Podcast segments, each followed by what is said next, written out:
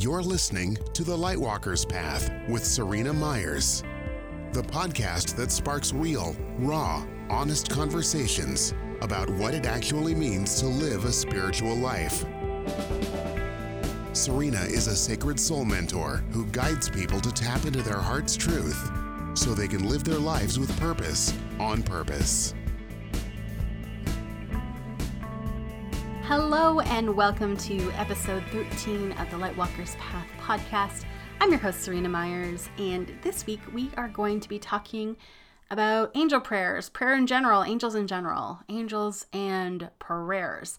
Now, I don't know about you, but I'm a recovering Catholic, so the idea of having a conversation about angels or about prayers uh, would probably get my hackles up a little bit. So if that's you, my request is this just try to ride this out with me just a little wee bit. And you might find something actually quite juicy that resonates for you that maybe wouldn't have otherwise if you'd kind of answered the call to cut and run. So if your experience of angels is the book of revelations so the massive battle of good versus evil or if it's from all the classical paintings where they've got harps and they're on clouds and they've got long flowy fabio hair and they look like they you know, are a little bit blonde, a little bit blue eyed, maybe came from California. I don't really know. But if that is your only experience of the angels, they probably feel a bit unrelatable and a bit out there. And if your only experience of prayer is this really formal, really reverent, really on your knees, probably either asking for help or for forgiveness, because Lord knows I have done enough prayers for penance, then the idea of having it be a really beautiful dialogue between you and the divine is probably not something you've really considered. And allow me to say, I get it. I get it, but I've also experienced all of this in a very different way, and I'm really hoping to be able to have the opportunity to gift that to you as well.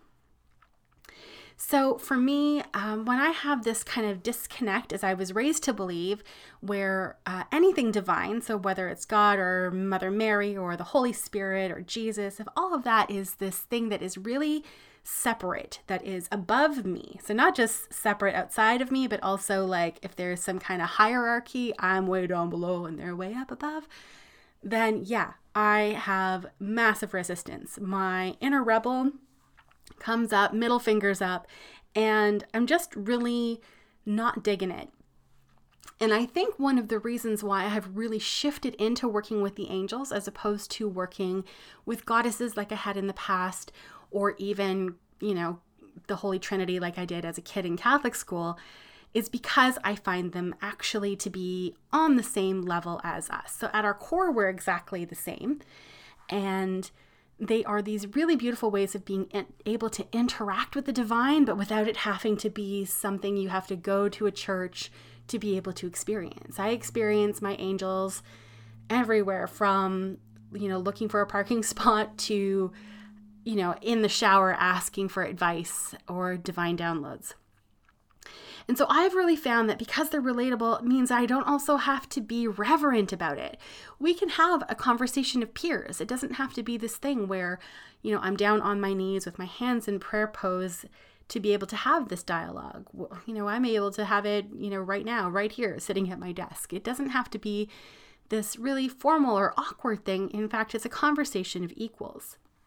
So even though there is a separation where I don't consider myself to be angelic, I know that angels are separate from me. There isn't a hierarchy. We're on the same plane, and they just have the ability to experience time a little bit differently than I do, where they're able to be everywhere at once. But they're walking alongside me and they're ready to help. I just have to ask and be willing to receive. And that help concept is really actually different because a lot of people, again, think of it only in times of crisis. But sometimes for me, it's just being able to see something from a different perspective. And actually, more often than not, it's how I can see myself with different perspective. Because when I am in a hard place, and I'm looking at myself, I'm seeing all my flaws, I see every mistake I ever made, uh, I see all the ways I could have done things better, and I have a lot of projection and a lot of judgment. But when I can call upon the angels to allow me to see myself through their eyes, I see past all of that bullshit, all of that, you know, those illusions that I create that make me feel less than, and certainly anything other than a beautiful divine child. I'm able to see my heart, my intention, my purpose. I see myself with so much compassion because all of that other noise that my head has created, and certainly that my shadow self has told me is true and relevant, I'm able to see past all of that because they do. So they become these really wonderful advisors. And certainly it's not just about seeing myself. Sometimes I need to see a situation with a bit of different perspective. But you know what? Sometimes I also just need some comfort and some good old fashioned prayer. This is the part where I feel mm, almost a bit sad for people who don't believe in a higher power. It doesn't really matter what higher power for me. But by having faith in something when there is a time of crisis, I find it really comforting to be able to turn to the angels and ask for help. And it doesn't have to be crisis. But I do know that when the shit hits the fan, you know, I've got my peeps on speed dial more or less, rather than feeling like I just need to ride this out for myself. And that's just for me, that's just my perspective of things. And so when we talk about how to pray, again, it doesn't have to be a a reverent thing. It doesn't have to be formal. It doesn't have to take place in any particular way or any particular pose. What it does need to have, in my opinion, and you can do what works for you, but what it does need to have is a root in gratitude. So, whenever I am calling on the angels for help, it always starts with thank you, angels, for helping me with X. It always starts with thank you for two reasons. One is to remind me to be thankful and humble and, you know, that I am grateful for whatever support they give because I know whether it turns out the way I intend it to or not, it's aligning for my higher purpose. And two, when we are in a state of gratitude, so it's not just thinking thank you, it's feeling and being thank you. So being operating from that place of gratitude then we get to be in a higher vibration, which makes it a whole lot easier to be able to connect with our angels in the first place. So it always starts with thank you. That's that's really the only recipe I can give you. It doesn't have to be eloquent. It doesn't even have to be out loud. You can be thinking these things to yourself, which is especially helpful depending on who's around you at any given time. But that's all it has to be. Thank you, angels, for X. That's as formal as it gets. You can make it as flowery, as long, as short, as sweet as you want. But I know there are some of you who are listening to this and they're thinking, I need a little more structure. I need a little more tangibility. So, we are going to go a little bit into this, a tiny bit deeper, because particularly if you're at the start of your path or you're at the start of working with angels, it feels better to have a bit more foundation to it. So, I do want to talk about five different angels uh, archangels specifically, that um, cover different aspects that people might pray about so that we can give you a little something to be able to grab onto as you're starting to build this relationship. Once you're doing this on a everyday basis, the need to have it right the need for it to be like to a specific being, a lot of that is going to just fall away because that trust is going to be there and that faith that the message is going to get through even if you haven't like written the postcode on the letter. That's that's going to come with time and with practice. But assuming that you're not there right now i do want to share about these uh, five angels five archangels that um, are really wonderful for different er- areas that we might need support on that we might actually pray to particularly for those of you who are like me who are you know, lapsed Catholics who want to pray to a higher being, but the G word is maybe a little bit uncomfortable. Like maybe that relationship hasn't been repaired yet. And so there is still a need to connect with something, you know, higher than yourself, greater than yourself. But maybe going directly to God feels a bit like a bit much right now, uh, particularly if you have, you know, a broken relationship with your faith or with the church. So the angels are a really wonderful bridge that kind of works in between in that space. So, if you are struggling with health or whether you are praying for somebody else's health, the archangel that you want to call upon is Archangel Raphael. So he is the divine physician. Um, he is the one that will show up and hold space. And what's really interesting is that people often think about it as when you're in the moment, like, oh, I'm really sick. Thank you, Raphael, for helping me feel better. But you can actually also do it kind of preemptively. So if you've been working on your health, if you've been working on like eating better and exercising and you're wanting some support and being able to strengthen your physical body, that's still part of the same game. And you can call on Raphael for that. I actually had a consult with a surgeon that before I saw her, I said, you know, thank you, Raphael, for um, helping her to see the information that is going to give me the best possible care. And she flipped in my chart and she flipped past a page. Then she came back to that page because I think he gave her a nudge. And she saw this one page and said, Wow, this changes everything. And the entire course of my treatment changed because she was given this nudge. And I really do believe that that came from my prayer to Raphael to act as sort of like a consultant at the time. So it's not just about him getting in and actually doing the healing work himself. He can also work with our doctors or our health practitioners to be able to help us have the best supportive care. Now, if you are in a situation that needs a little courage, you need to make a really big change, um, you want to go for a promotion, you have just this bigness, you have this message that wants to get out in the world, but you are feeling a bit like about it, the archangel you want to call upon is Ariel. Ariel has this beautiful, fiery, courageous energy. I think she's probably a Leo because there's so much about her that has that kind of spark when I experience her. She's very Leonin and very oh, powerful. I feel her right in my solar plexus chakra. She just gives me a good kick in the ass. So Ariel is the one that I call upon whenever I need a little bit of courage. And specifically, I ask her to help me to embody her energy within me. So it's not just her pumping me up, but it's me experiencing life as though I were her. It's these little ways of being able to show up in a bit bigger, a bit brighter ways that I might not have been able to tap into otherwise. And it gives me support to be able to get over the hump to do things that are a little bit scary at the time. Now, if you are working through death, and death doesn't necessarily mean your own life. It could be somebody close to you, of course, but it could also be um, a death of a way of being, a big transition that you're making, and you're having some resistance about letting go. The archangel that you want to work with is Azrael. Now, being the angel of death, so to speak, can make him feel a little bit intimidating for some people. My experience of Azrael is this very strong, powerful presence. It's not overwhelming, it's not burn it to the ground, but it is a call to rise. It is a call to change and a call to let go. And when I say let go, that means it's also an invitation for you to surrender into that. Because so often, when we're in this place of resistance, particularly when the tides are turning, we are holding on for dear might. We are not ready.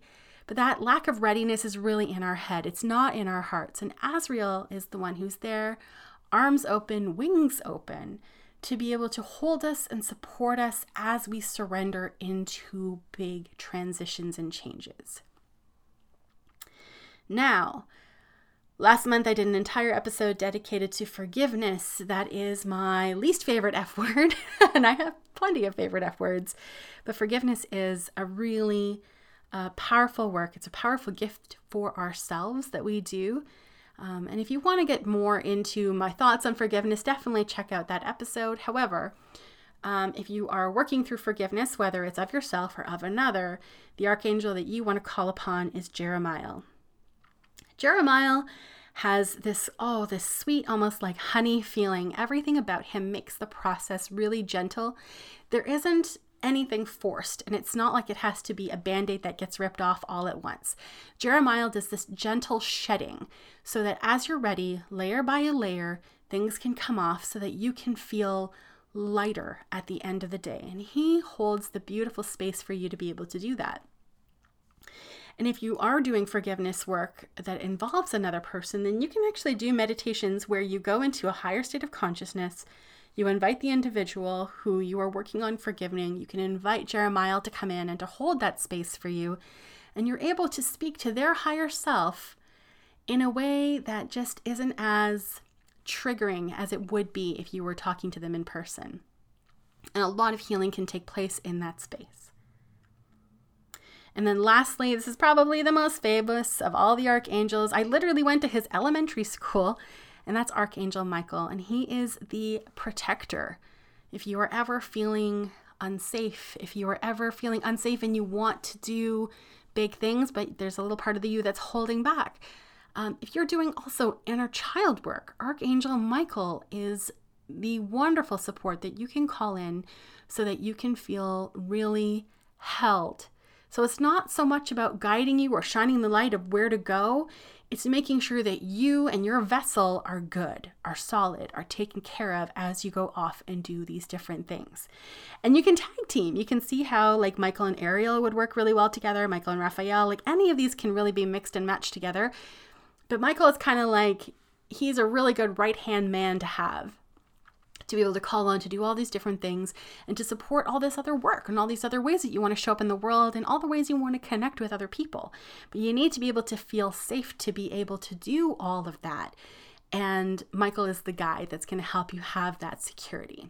I actually, when I meditate with Michael, I often imagine him standing behind me, wings up and wrapped around me, almost like a shield, so that I can feel really held and when I know that I'm in a place of needing to feel really supported, that's often my little self that's right at the surface. So I'm already feeling scared and vulnerable and little and insecure. And when Michael holds me, I know, nah, I got this. Everything is going to be okay. And if ever you're doing this prayer work and you are worried about consent, this was a really big one for me because um, when I left the church, I dabbled in paganism and I had met some witches who really believed that they knew what was in someone's highest good and they took it upon themselves to work some mojo without consent. And that was something that always uh, made me feel a little bit icky. I really do feel like we need to be change agents of our own change. And so when we are doing work on someone else's behalf, we need to have their permission because if our work is going to have any kind of ripple effect, they need to know it's coming. It's kind of unfair to Shanghai them otherwise. And we do this one of two ways. We set the intention, first of all, that only the highest good is going to come forward out of our prayers. And the second is that we do everything through the laws of grace. The laws of grace is what's going to allow the stuff that is meant to happen to happen. The stuff that is in support of the highest good will unfold as such. And everything else, no matter what your intentions were, will get put to the wayside everyone has their own journey. They have their own lessons that they're here to learn and and grow with. And so we can intend and hope for good things for these people, but if hardship is how they're going to integrate the lesson, then that's the way they're going to receive it unfortunately. And so using prayer alongside the laws of grace allows the right stuff to get through that will actually support the person we're praying for. Again, it's not up to us to decide what is in their highest good. That's really up to them and their angels and guides, and we can just hope for the best outcome. Now, this is kind of just a basic understanding of how to pray to angels and who you might want to pray to, but I actually go into this with a little bit more depth in my online course, Working with the Angels 101. And it's just a basic foundational course, quick and easy to do, so that you can understand who the angels are, how to communicate with them, and how to understand what the signs are and interpret them as such. And then the best part is there's a meditation for you to actually experience your angels. So, as I mentioned at the start, being able to see yourself and experience yourself through their eyes is a beautiful healing thing. And that is happening um, on demand. So, whenever you like, you can head to my website, serena.ca. In the courses section, you will find Working with the Angels 101. It's a quick and easy course that you can do that'll give you the foundation to take everything that we've talked about today and go deeper. That is it for this week's episode, my loves. I hope you'll join me in the Lightwalkers Path Facebook community where we are having these conversations and so many others about what it really means to live a spiritual life. We'll see you next week.